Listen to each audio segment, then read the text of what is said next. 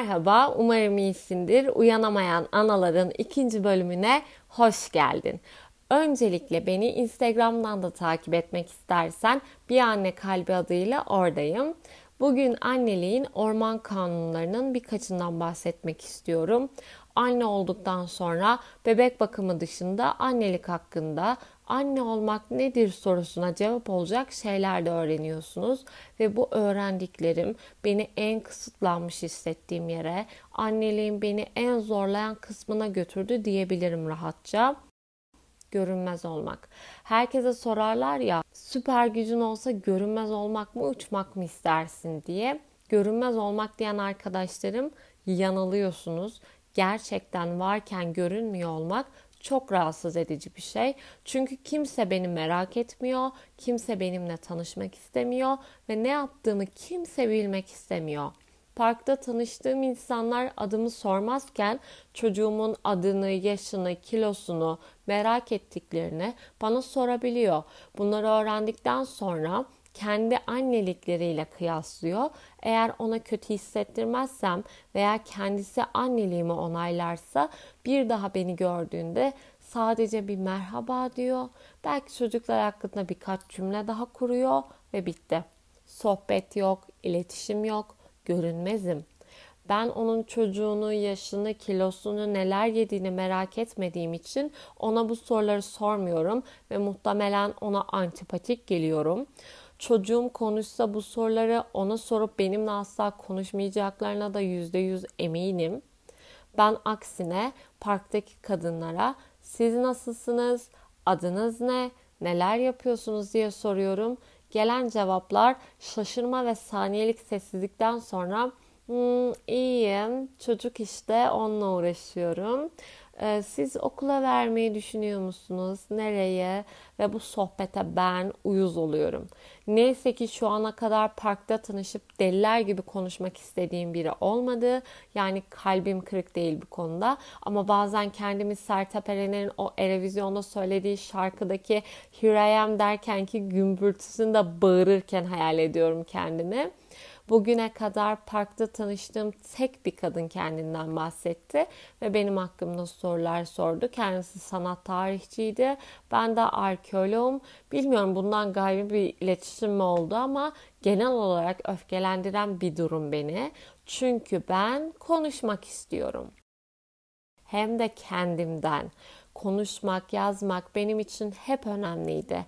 Merak ettiğim insanların olması, onlar hakkında delice türlü türlü senaryolar yazmak, kurgular hayal etmek adeta beni hayata bağlayan şeylerden biri.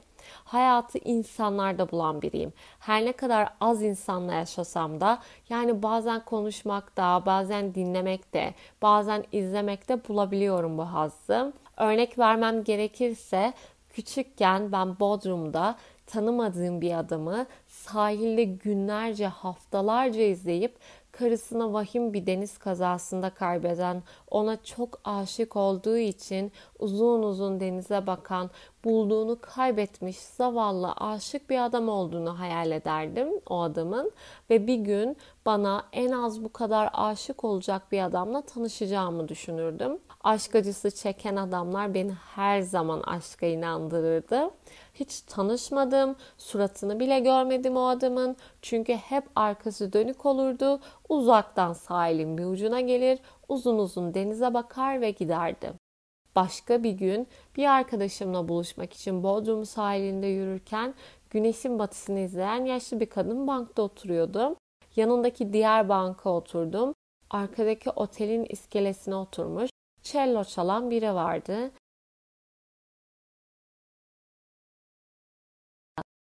Kadınla kıyafet tarzlarımız aşırı benziyordu. Güneş batıyordu. Bodrum'da müzik çalıyordu ve ben kendi yaşlanmış halimle yan yana banklarda müzik eşliğinde oturmuş Bodrum'da güneşin batışını izliyordum hayalimde. Acayip zevk duyuyordum bunu hayal ederken. Yani benim beynimde böyle bir mekanizma var. İşte sokakta yürüdüğüm bir evde burada tripli bir yazar olduğunu, Rusya'da ben büyüdüğümde beni almaya gelecek olan zengin ve kürk giyen mafya bir babam olduğunu hep hayal ettim. Ve ben bu işten acayip keyif alıyorum. Ayrıca bir takım anksiyete sorunlarıma da zamanında acayip iyi gelmişliği bile vardır. Nedendir hala bilmiyorum ama üniversitenin ilk zamanlarında herkes sana bakıyor. Bunlar senin hakkında bunu düşünüyor. Şimdi şunu konuşuyorlar diyen bir iç ses bana peyda oldu. O iç sesin anksiyete olduğunu, servisle okula giderken nefes almakta zorlandığım dakikalar yaşayana kadar bilmiyordum. Sonra kendi kendime bu bildiğim oyunu oynamaya başladım. Etrafımdakilere karşı hikaye yazdım, onları canlandırdım ve anksiyeteme elveda dedim. Bunlar çok canlı ve o dönem bir hayli çok iyi çok iyi dediğim Tim Burton esinli hayallerdi mesela. Neyse ki güzelliklerle o dönemimi anıyor ve ben kendime sarılarak şu anıma dönüyorum ki şu anım gerçekten çok vahim. Çünkü o zamanlar kimliğim sadece genç, öğrenci, kadın vesaireyken yani insanlar benimle konuşup beni merak ederken yani ilgi çekiciyken şimdi öyle bir kimliğim var ki anne ve eş bu ikisi başka hiçbir şey olmama asla alan tanımıyor toplum içinde. Ve bu bence dünyanın en saçma şeylerinden birisi. Yani evlendiğimden ve anne olduğumdan beri asla hayatımda yeni tanıdığım bir adam olmadı mesela. Çok zor olması da. Bu toplumun yazılmamış kuralı anneliğin ve evliliğin orman kanunları bu şekilde çünkü.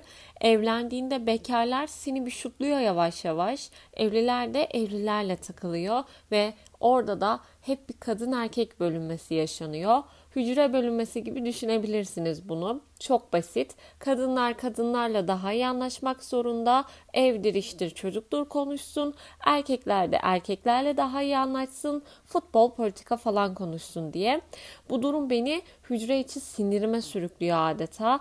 Enerjisi biten hücre lizozom tarafından sindirilir cümlesi benim için hayat buluyor ve ben adı geçen hücre toplumda lizozom oluyor. Çünkü belki ben senin kocanla daha ortak zevke sahibim veya sen benim kocamla konuşsan daha zevk alacaksın sohbetten. Ama öyle bir hal alıyor ki ya anca beraber kanca beraber bir sohbet dönecek ya da hemcinslerle sohbet olacak. Bakınız Türk dizileri de böyledir. Misal çocuklar duymasın da ben hiç hatırlamıyorum Selami'nin Meltem'le dertleştiğini, Haluk'un Gönül'le gel bir yemek yiyelim dediğini. Bunlar olursa işin içine hep bir cinsellik katılıyor zaten. Hem hayatta hem dizide. O yüzden ilişki sahibi insanlar da aman ya şimdi o yanlış anlar bu işin sonu buraya çıkar diye hiç bulaşmıyor bu sularda. ılık ılık sosyalleşiyor efendim. Ayrıca bir tezim var ki bence evlenen çoğu insan sıkıcı. Yani tek düze kendini kaybetmeden anne olan, eş olan o kadar az insan var ki o insanları bulacağım diye adeta göbeğim çatlıyor ve ben Ankara'da yaşıyorum. Bu konuda söyleyeceklerim bu kadar. Bir de bana şu çok acayip geliyor. Bize özel olduğunu asla düşünmüyorum. Evrensel bir şey sanıyorum. Ama annelik o kadar kutsallaştırılıyor ki anne olduktan sonra başka bir şey olmana izin verilmezken geçmişin ve geleceğin de hiçe sayılıyor. Burası bana çok enteresan geliyor. Yani sadece şimdini mahvetmiyor senden geçmişini ve geleceğini de alıyorlar.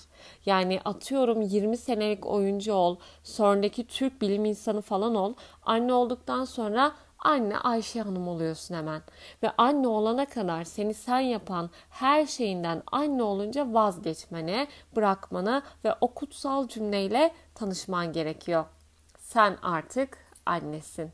Bunu düşünemezsin, bunu yapamazsın, bunu konuşamazsın, bunu diyemezsin. Neden? Çünkü bir üredim diye varoluşuma neden bu kadar ket vurulması gerekiyor ki? Neden bu kadar kimliğinden sıyrılıp böyle mükemmel gösterilen sinirleri alınmış, hevesleri, hayalleri alınmış, kalbi adeta atmayan ama hep gülen yemek pişirmekten, her gün mutfak temizlemekten mutluluk duyan, ütü yapmaya aşık, çocukları için yaşayan, kocası için saçını süpürge eden ama hep güzel gözüken bir kadın olarak anne olmam isteniyor bu toplumda. Sadece benim de değil, senin de. Emin ol bu böyle. Duymadıysan ya da hane olmadın ya da evlenmedin ki ne mutlu sana. Şaka yapıyorum tabii ki de ama bir gerçek var ki artık anne olduğun lafını duymayan anne yoktur bu toplumda. Kocan demezse annen der, annen demezse kaynanan der, eltin der, komşun der, patronun der, iş arkadaşın der. Yani birisi mutlaka sana bu lafı der. Ve böyle yırtıp parçalamak istediğim bir laf bu benim. Anladım. Sen beni görmüyorsun, beni merak etmiyorsun, beni buna alışmaya zorluyorsun. Fakat bu noktada bir şey fark ettim. Bir adım daha devam ettiğinde bu noktada aslında orada seni görmediğini değil, seni durdurmak için izlediğini anlıyorsun. Görünmüyorsun ama izleniyorsun. Adeta Matrix'teki cümleler gibi oldu. Görünmeyen ama izlenen Leo. Herkes de buna dahil olabilir. Sana bu bahsettiğim şeyi herkes yapabilir. Hem de nasıl? Neydi o altın cümle? Artık sen anne oldun. Paranla, evliliğinle, eğitiminle, mesleğinle, bulunduğun yerle hiçbir alakası yok ayrıca. Öğrenciyken feministim deyip kadın hakları şak şak şak diyen profesörlerin aynı işi yapıp sana az para vermesine benziyor bu iş veya iş başvurusunda evlenmeyi düşünüyor musun, sevgilin var mı diyen insana, evliysen çocuk ne zaman diyen teyzeye. Sen hep kadınsın çünkü. Nerede, ne olursan ol, kim olursan ol. Çok iyi bir sitede oturuyorum Ankara'da. İlk taşınırken eşim bir sürü arkadaşın olur burada demişti bana. Neredeyse iki senedir oturuyoruz. Parkta tanıştığım hiçbir kadınla arkadaş olmadım daha. Çünkü hiçbiri kendinden bahsetmedi. Kendini görmemeye bu kadar alışmış bu kadınlar da beni hep içten içe sinirlendirdi. Ne güzel anne desinler bana diye kendinden vazgeçmesi beni gerçekten üzüyor. Ve iki senedir parkta en çok gülerek ben çocuğumla oyun oynuyorum. En çok ben çocuğumla hayal kuruyorum. Sadece ben çocuğumla yerdeki karıncayı gökyüzündeki bulutu görüyorum. Çünkü anne olurken kendimden vazgeçmiyorum. Kendime önce ben sarılıyorum.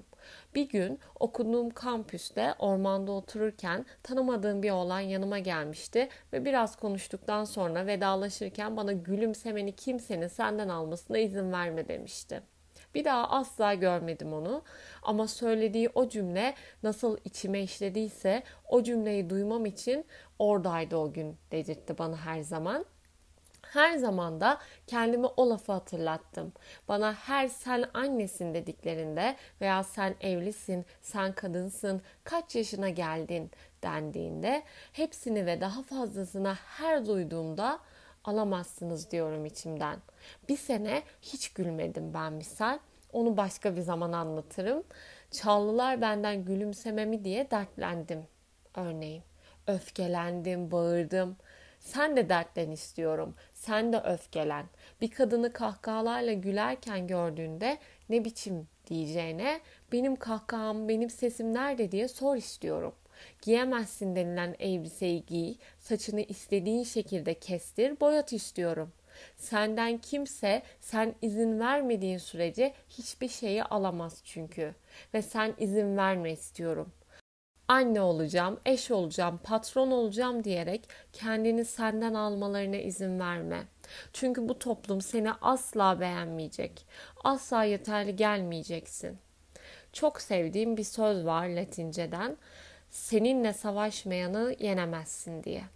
Sevgili anne, sevgili kadın, bu toplum seninle savaşmıyor. Ama bunu böyle düşünmeni kesinlikle istiyor. Senin onunla asla kazanamayacağın bir savaşa girmeni istiyor. Lütfen bunu kendine yapma. Sen kariyerine odaklansan ilişkinle, çocuğuna odaklansan kariyerinle, giydiğin eteğin boyuyla, sürdüğün rujun tonuyla sürekli yargılanacaksın zaten. Her sokağa çıktığında, her komşuna gittiğinde, her iş başvurunda. Bari bunu sen kendine yapma istiyorum. Ve bir gün umarım bunu biz kadınlar birbirimize yaşatmaktan vazgeçer. Çocuklarımızla parkta oynarken okuduğumuz kitaptan, ağladığımız bir filmden, güldüğümüz bir andan bahsedebiliriz birbirimize.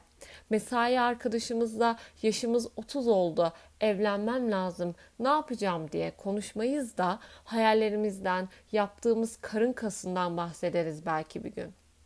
Ben şanslıyım. Geçmişte kurduğum tüm dostluklarımda muhteşem kadınlar var. Hepsi kendini sevmeyi, kendine sarılmayı biliyor. Bu yüzden ışık saçıyorlar. Hepsinin hayallerini dinlemeyi çok seviyorum. Onlara hayallerimden bahsetmeyi de.